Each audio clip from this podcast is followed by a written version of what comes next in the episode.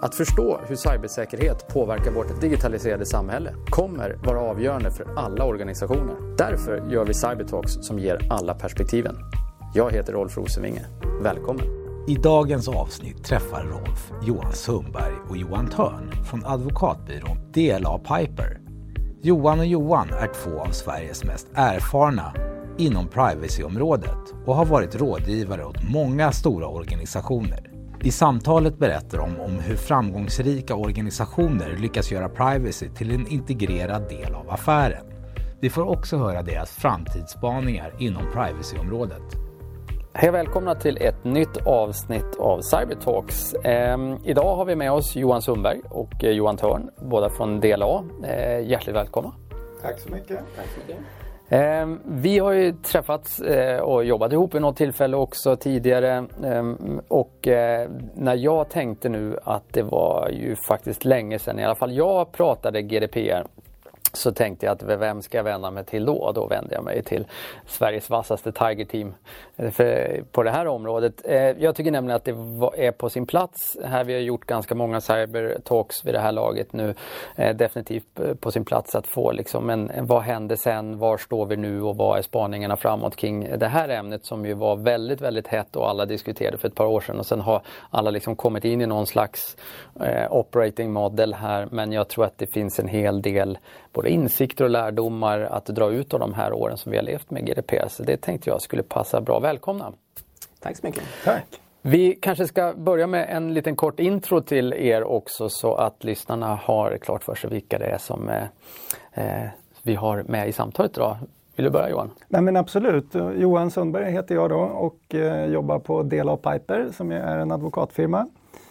Och eh, hållit på med dataskyddsfrågor ganska länge egentligen ända sedan jag började på byrån i början av 2000-talet. Och på den tiden var det ju personuppgiftslagen som gällde. Det var inte särskilt många som brydde sig men eh, vi hade turen på firman att ha ett antal större internationella klienter som faktiskt redan då i början och mitten av 2000-talet tyckte att dataskyddsfrågor var eh, någonting att satsa på, någonting som var viktigt. Eh, och sen naturligtvis när dataskyddsförordningen och GDPR började komma på tal så har intresset ökat mycket mer. Härligt och eh, en Johan till. Johan jag också, Johan Törn. Vi brukar säga det att eh, varumärkesmässigt Johan och Johan sådär.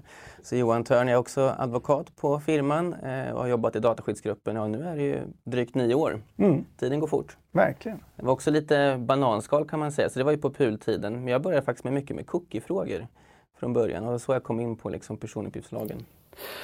En av de saker som jag tycker är roligt med er, det är ju också så att ni är faktiskt eh, några av dem som var intresserade av det här och började bygga kunskap det här långt innan själva liksom GDPR-frågan eh, kom, kom upp. Eh, och det tycker jag det ger en viss stadga alltid när man, när man pratar med er därför att ni har, ni har ganska mycket av historiken med er i bagaget. Ehm, nu har vi ju levt med den här nya lagstiftningen ett par år och vad, vad är då de vad är de viktigaste reflektionerna, tycker ni? En av de viktigaste reflektionerna tycker jag är att man får inte sluta det här arbetet. Alltså det är liksom en compliance-fråga. Eh, det var många, tror jag, som tillsatte ett projekt, eh, kanske med hjälp av massa konsulter, men som liksom misslyckades med det, att få över en förvaltningsmodell. Eh, de som har lyckats bäst är de som faktiskt verkligen gjort det. Tanka av konsulterna all information och satt i någon form av förvaltningsmodell. Det är liksom det som är nyckeln till framgång tycker jag. Eh, man märker nu tycker jag hos många av våra kunder att många tar liksom ett omtag och, och tittar på vad är det på restlistan. Eh, sen är också GDPR en föränderlig fråga, inte bara, vilket vi kan komma in på, att praxis utvecklas och ändras, men också att verksamheterna utvecklas och ändras. Och då måste man hela tiden ta ställning till, betyder det här någonting för vårt privacyarbete? Och jobba vidare med det. Mm. Den där tänkte jag ta, men ja, då tog du den. Ja, eh, nej, men, eh, men jag kommer också tänka på alltså, att egentligen så är det inte så mycket nytt. Jag tjatade om det redan alltså innan GDPR skulle börja tillämpas. Att det är ju egentligen bara liksom 2.0 av gamla dataskyddsdirektivet och personuppgiftslagen. Eh, vilket innebär att det finns många likheter, till exempel i de grundläggande krav som man alltid ska uppfylla. Man får inte ha för många uppgifter än vad som är nödvändigt. Man ska ha dem för särskilda ändamål och så vidare.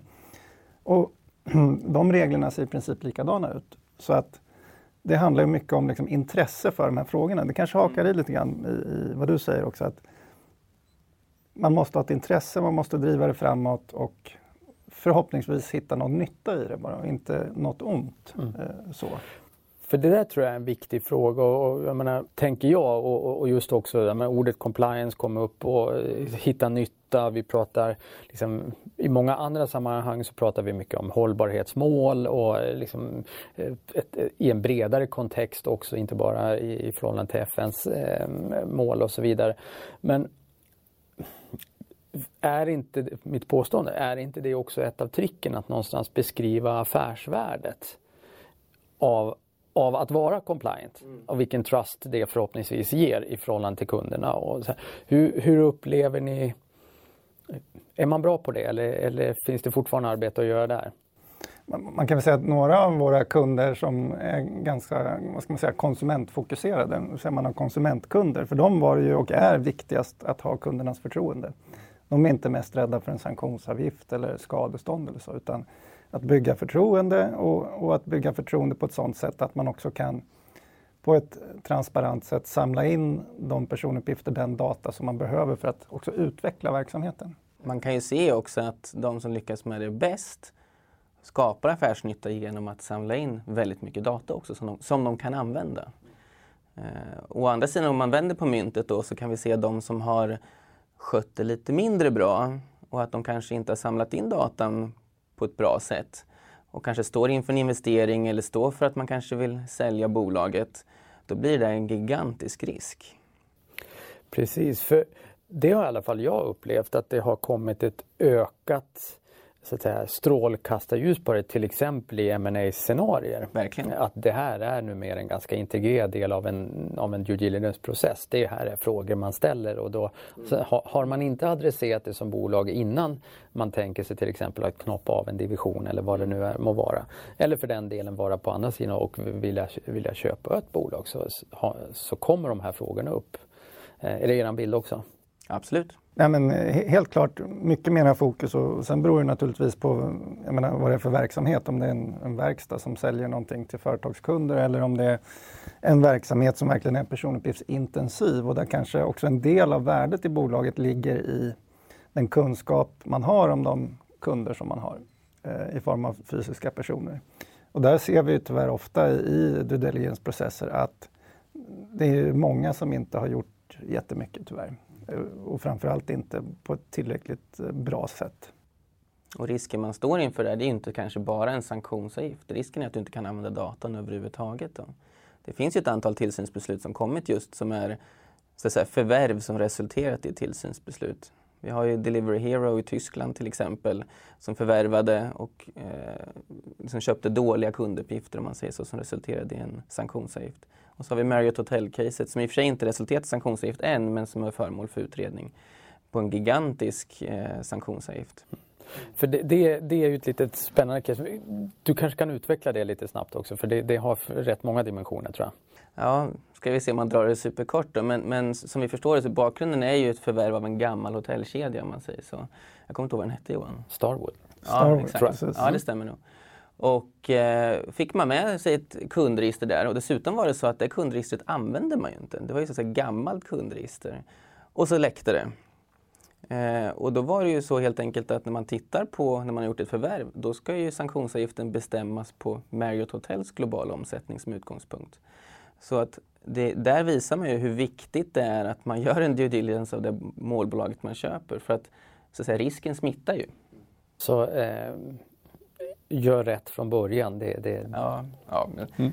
Ibland är det lätt att vara efterklok också i och för sig. Så är det. Men det här är ju också en av anledningarna till att göra ett sånt här avsnitt. är ju faktiskt att eh, få lite learnings på bordet så att det förhoppningsvis både hjälper och informerar andra. Eh, så att vi drar ur de lärdomar som finns av, av två års eh, liksom, eh, att vi har levt med, med det här. Men eh, en av de sakerna som man pratade, som jag kommer ihåg att vi vi pratade också en del om när man jobbade kanske med, med större kunder, större företag och så vidare.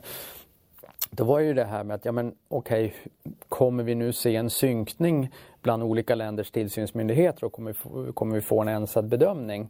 Eh, har, vi, har vi fått det? Eller har vi inte fått det? Eller är vi bara mitt uppe i den? Ja, vad ska man säga om det? Tittar man på den, de tillsynsbeslut som har kommit och som har resulterat i sanktionsavgifter så är de till sin natur väldigt olika. Alltså de rör olika saker. Allt ifrån personuppgiftsincident, Marriott eh, som ett exempel då, där man har en intention to fine på 110 miljoner euro eh, till andra personuppgiftsincidenter som eh, täcker betydligt färre personer och kanske inte samma typ av information och så vidare, där det är mycket lägre. Jag kan nog inte se någon riktig ensning än. Däremot så pågår ju ett arbete inom ramen för Europeiska dataskyddsstyrelsen där tillsynsmyndigheterna just har som ett särskilt projekt att försöka enas eh, kring så att säga, vissa principer och nivåer. Och där har ju de tyska tillsynsmyndigheterna, det kan ju du nämna Johan, eh, de är ju noggranna i Tyskland och strukturerade på alla sätt och vis i allmänhet. Eh, och här har man då tagit fram vad ska man säga, en beräkningsmodell för sanktionsavgifter. Ja, precis. Så det handlar liksom om att synka principerna för att bedöma nivån på en sanktionsavgift egentligen. Där man liksom räknar ut någon form av basvärde och lägger till och drar bort beroende på olika omständigheter. Men det är den ena sidan av myntet så att säga när det gäller att fundera på att ensa sig när det gäller nivåer. Och bortsett från en sån modell tror jag att det är svårt just för att sanktionsavgiftens bestämmande beror så mycket som Johan säger på omständigheterna i det enskilda fallet. Sen är det en helt annan fråga. Kommer vi komma överens om eh, säga, när man kan inhämta ett giltigt samtycke i vissa fall? Alltså man börjar prata liksom den materiella juridiken. Och, och så när är det inte skäligt att begära ut ett registerutdrag? När, måste, när måste man, måste man liksom leverera mejl till exempel? Eh, är det för långtgående? Alla de där bitarna jobbar man ju på i Europa genom Europeiska dataskyddsstyrelsen med olika vägledningar, men det är ju vägledningar. Så det finns ju fortfarande risk att de enskilda tillsynsmyndigheterna kommer tillämpa lite olika. För det där tänker jag, det blir ju ändå också en viktig fråga för i förlängningen i trovärdigheten till lagstiftningen att, att, att man som till exempel företag som verkar över många geografier känner en trygghet i att det finns en, en, en synk här så att man vet vad man kan förändra så att man faktiskt kan verka europeiskt eller globalt eh, utifrån ett, en, en bedömning som är tillräckligt lika så att man kan det, det känns ju jätteviktigt. Det finns en inneboende problematik i förordningen, för det är ju en EU-förordning precis och den ska gälla liksom över alla EU-länder. Eh, men man kallade egentligen förordningen för en förordning av direktivkaraktär. Vad menar man med det då? Jo, ett EU-direktiv ska implementeras lokalt i den lokala lagstiftningen. Det gör inte en EU-förordning på samma sätt. Men GDPR pekar så många gånger på lokal lag. Det räcker egentligen med att titta bara på den här coronarådgivningen vi, vi har givit i olika sammanhang. Så får vi samla in de här hälsouppgifterna om folk är eh, Får vi ha liksom listor på folk som varit sjuka? Får vi ha listor på folk som har varit ute och rest? Får vi ha temperaturkontroller? Etc. etc. Och tittar man på den där frågan i flera olika länder så blir det nödvändigt att kolla på den nationella lagstiftningen också för att kunna få fram ett ja eller nej eller ett konkret svar. Eh, så tyvärr är det väl så att det fortfarande är lite splittrat och att man kommer liksom inte helt undan den här lokala kollen. Nej. Och ett annat exempel är ju när det gäller gallringstider som Absolut. ofta beror då på lokal underliggande lag. Man ska förenkla lite grann kan man säga att man ska titta på när man ska gallra uppgifter kan man titta på hur länge måste vi spara en personuppgift eh, på grund av att eh, det är en skyldighet att göra så enligt lag. Och det kan ju vara en personuppgift som förekommer i bokföringsmaterial till exempel. Och då har vi ju eh, de reglerna sju år i Sverige. Och den tiden kan ju vara annorlunda i ett annat land. Eh, man kan också titta på hur länge kan vi spara den här personuppgiften för att kunna skydda oss mot rättsliga anspråk och fastställa rättsliga anspråk. Eh, och där kommer ju preskriptionstider in i bilden. Vilket ju kan variera väldigt kraftigt. Eh, om man tar arbetsrättens område, till exempel någon som söker ett arbete som inte får arbetet och menar att vederbörande blivit diskriminerad. Där har vi en särskild preskriptionstid i, i Sverige och den ser annorlunda ut i Danmark till exempel. Så om jag försöker mig på någon slags summering så ja, vi börjar se ett antal tendenser men det finns fortfarande och kommer förmodligen, tror jag, är ett av de viktigaste budskapen som, från er om jag uppfattar det rätt. Det kommer även fortsatt att vara lokala variationer därför att det finns de här kopplingarna till olika typer av, av nationella lagstiftningar. Absolut. Och det är helt enkelt deal with it som gäller. Ja, precis. Och det är väl det som är nyckelbudskapet, att man måste hantera det. Och därför måste man ju ha någon form av förvaltningsprogram eller någonting. Det beror på verksamhetens storlek i alla fall. Men vi brukar säga någon måste i alla fall ha ett internt ansvar för frågan och vara liksom samordnande. Och det leder mig in på, på en av de andra saker som jag, hade, som jag ville passa på att fråga er också. För, för jag, jag håller med dig, jag tror att det var väldigt mycket för många. Eh, väldigt mycket av projektkaraktär. Och som alltid eh, så finns det, oavsett vilken typ av projekt man, man pratar om, så finns det alltid en utmaning att verkligen få över det här liksom, i en förvaltning. Eh, och, och, så har vi levt med, med det som vi lyckades med nu under ett tag och, och så liksom det här att det finns, det finns olika eh, variationer över geografi och så vidare. Då tänker jag att DPO-rollen eh, måste ju bli väldigt, väldigt viktig. Eh, och ja. har den blivit det? Det beror på om man använder den rätt. Vi har ju sett ganska mycket nu att man kanske feltolkade DPOs roll lite grann. Eh, många använder ibland DPO som en genomförare eller en intern rådgivare. Och då hamnar ju DPO i någon form av jävsituation när man ska granska sitt eget arbete. Sen är det förvisso så att en DPO ska stötta med utbildning och stöd till verksamheten. Men den får liksom inte vara genomförande på det sättet. Det är verksamheten som ska vara en genomförande av ett projekt som kanske har GDPR-implikationer. Sen ska ju DPO vara en internrevisor, en granskare av det arbetet. Då.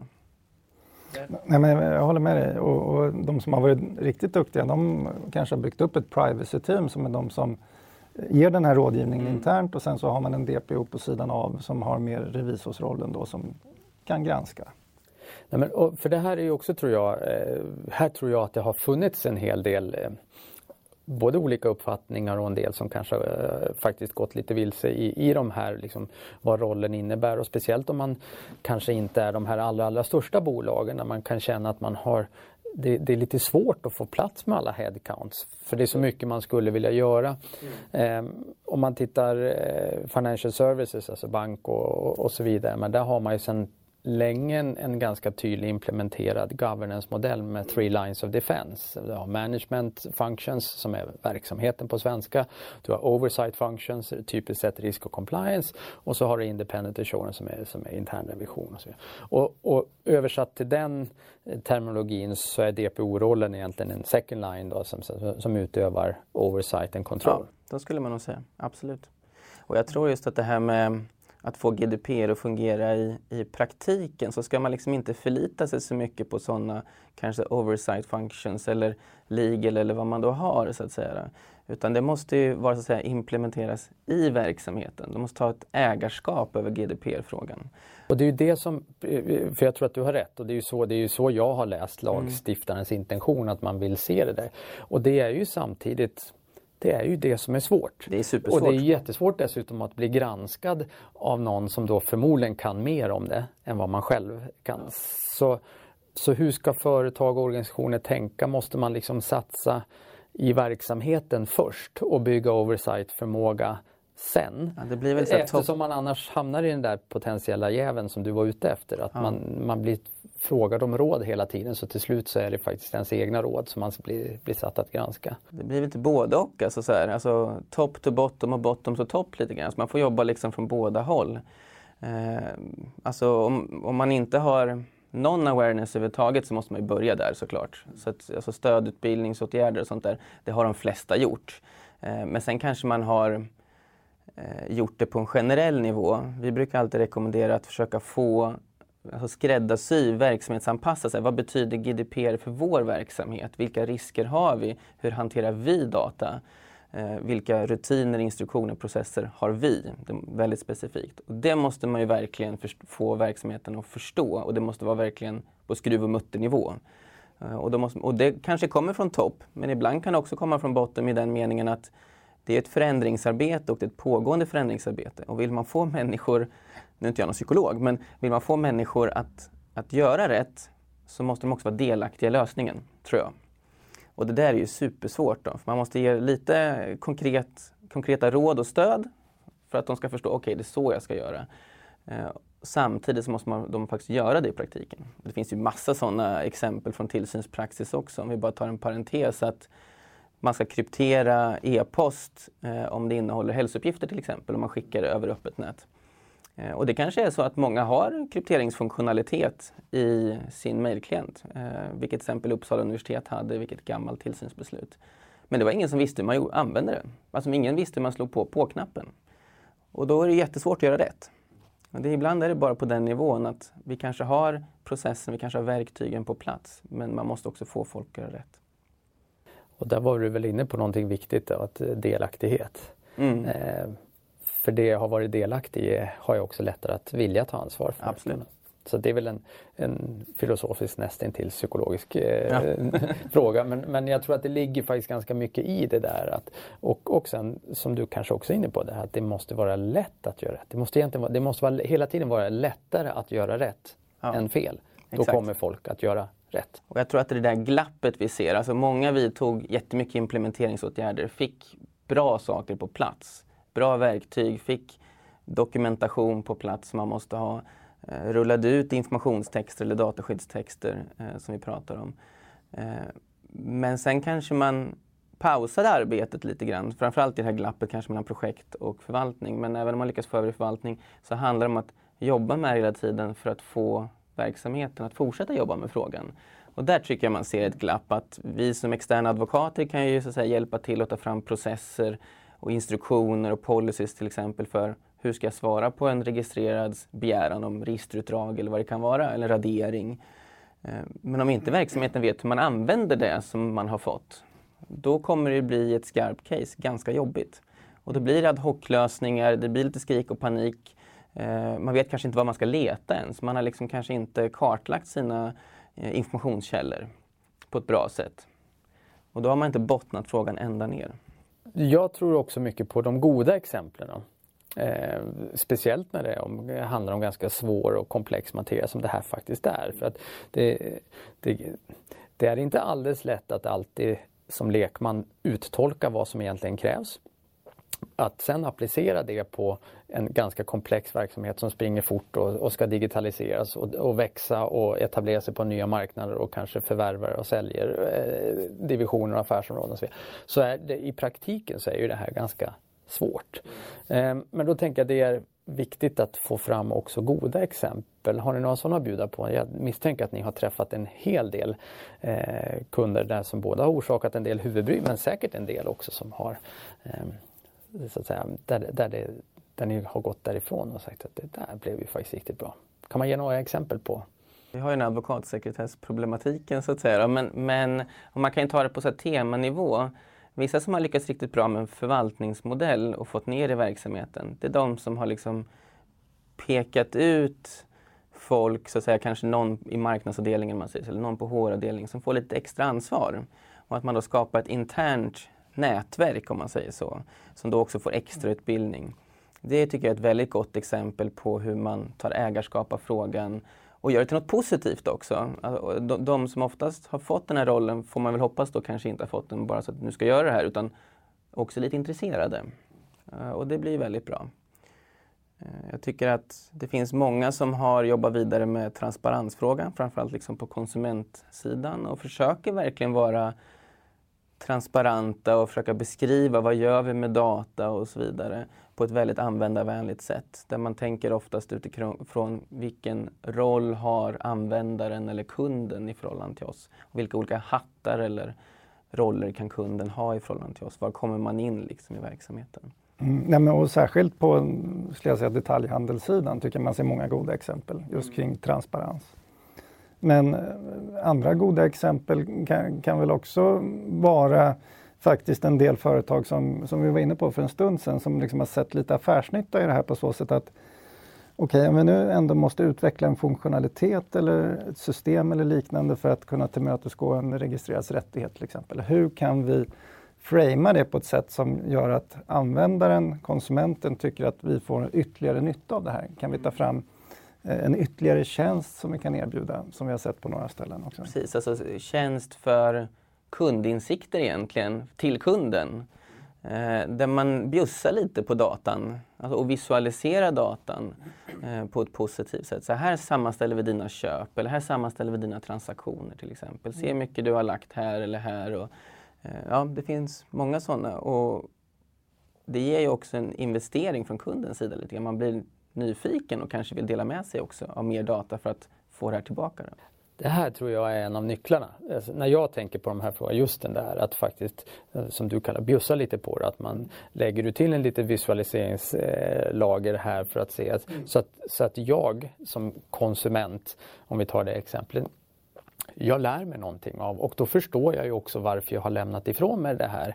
Och då är jag förmodligen också mer positiv till att lämna ifrån mig både det jag redan har lämnat men också andra saker som frågas efter. Vilket gör att eh, företaget förhoppningsvis kan göra ännu bättre analytics och kanske ge mig ännu mer. Och så någonstans där skapa en, en mycket mer positiv bild av det här.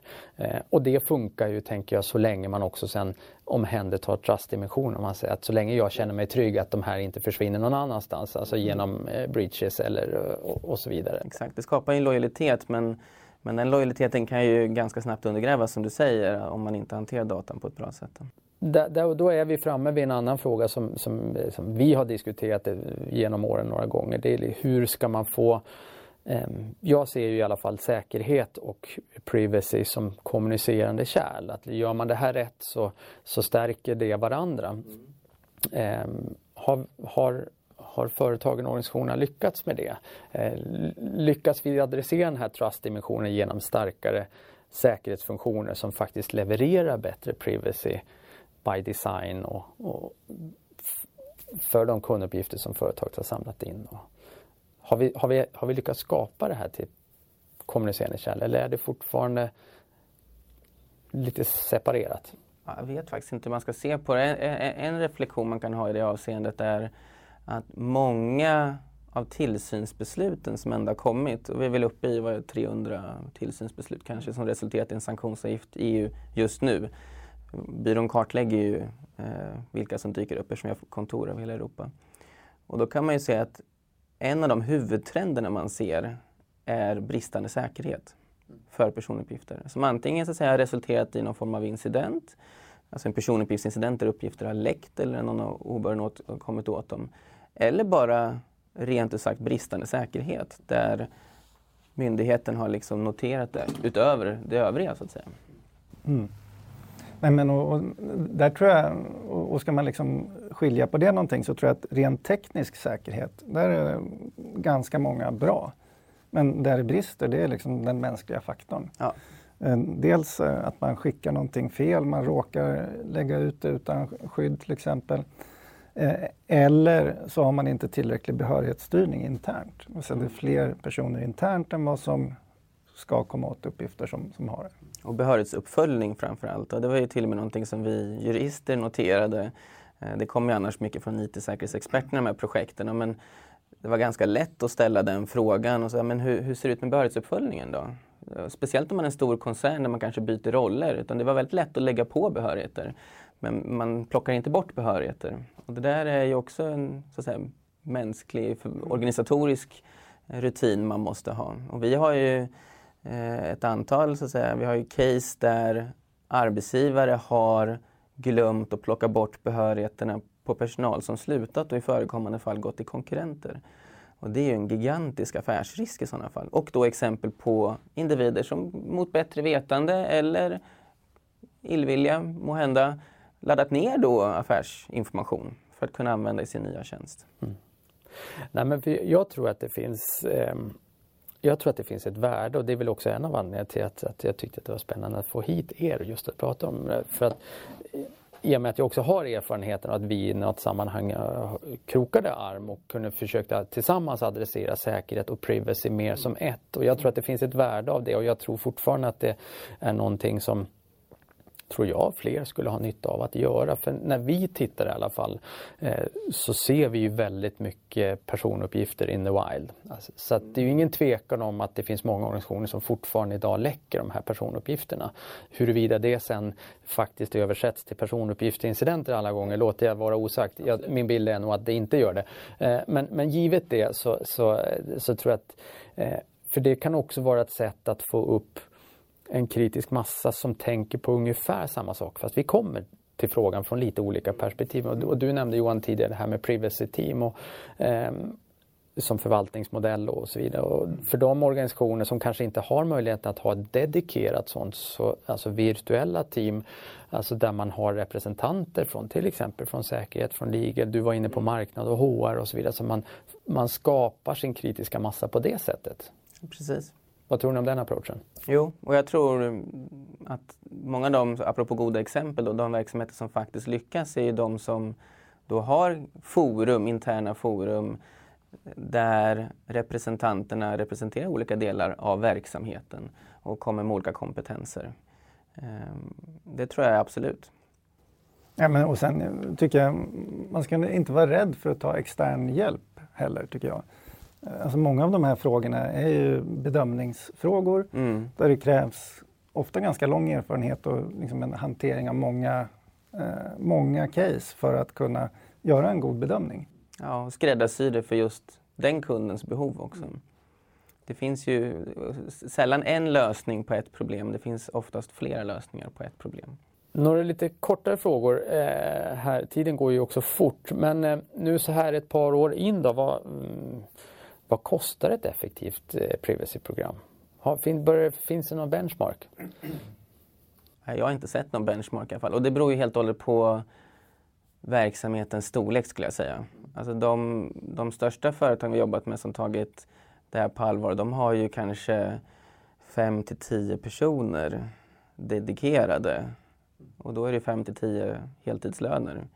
Eh, Medan många mindre företag vi jobbar med har ju inte de resurserna. Utan då kanske det faller på Chief Operating Officer eller motsvarande roll och definitivt inte heltid.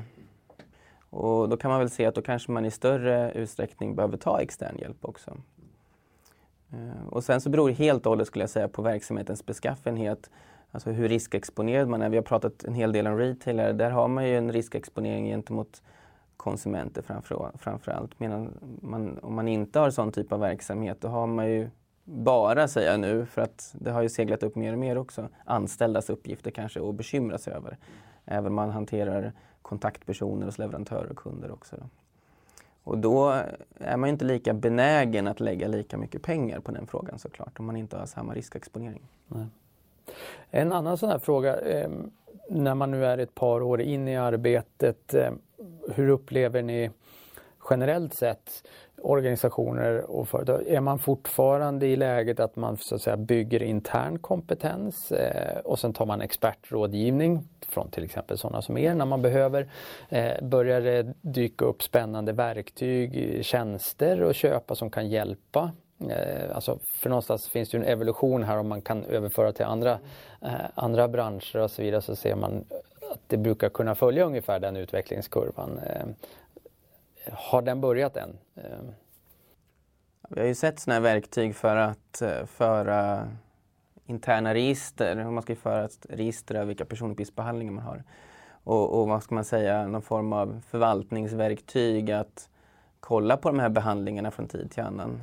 Vi har ju också sett AI-lösningar för att skanna Eh, av alla filytor för att till exempel kartlägga vad har man för personuppgifter i ostrukturerat material och sånt där, vilket är en gigantisk svår fråga annars.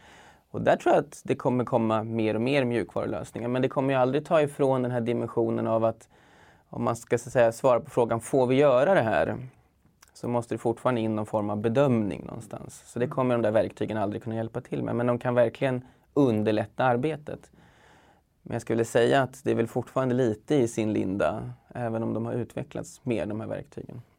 Ja, det blir mer och mer funktionalitet som vi ser, men mm. jag håller med vad du säger.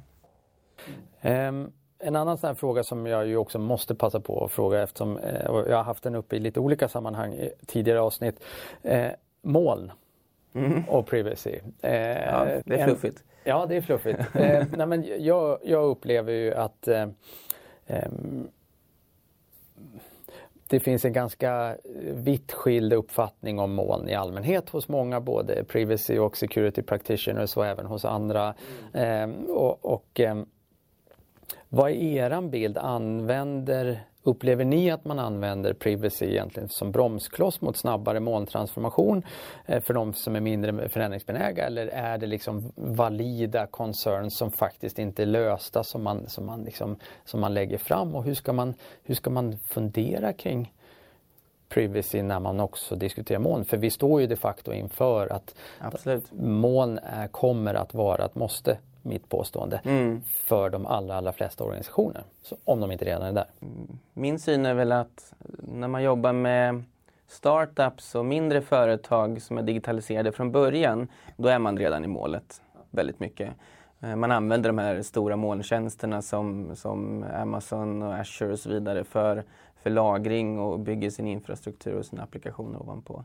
Eh, När det gäller liksom äldre verksamheter, nu försöker jag nog kanske sortera bort så här väldigt reglerade verksamheter som banker och sånt där, för de kanske har lite längre väg att gå och andra hänsyn att ta. Men tittar man på lite äldre verksamheter så tycker jag att man ser en trend som du kanske också ser att man sneglar mer och mer på eh, molnet. Eh, men man ser det inte som helt oproblematiskt. Eh, sen vet jag inte om jag tycker att privacyfrågan är den största frågan. De här molntjänstavtalen är ju typiskt sett take it or leave it. Oavsett vilken kund man är. Så att där får man göra en, en rejäl granskning och se eh, vilka risker finns det för oss i det där rent legalt. Då. Jag ska säga att den fråga som kanske har dykt upp mest utifrån ett riskperspektiv när det gäller molntjänster, det är ju den amerikanska Cloud Act. Att man är rädd att amerikanska myndigheter kan så att säga ta ens data. Då. Och den är ju spännande i sig, skulle nästan kunna bli ett eget Ja, avsnitt. vi ska inte men, oss i men, men ändå, när, när vi ändå har den på bordet så att säga. eh, Hur det faktum att Cloud Act finns, blir det ett hot mot personuppgifter ur, ur, alltså ur, ur er sätt att, att se det? Jag tycker att det, det blir en utmaning och en, en risk man får ta. Sen finns det ju sätt att lösa det där, till exempel genom kryptering. För inga av de här molntjänstleverantörerna, så vet jag vet, förbjuder ju att man krypterar datan.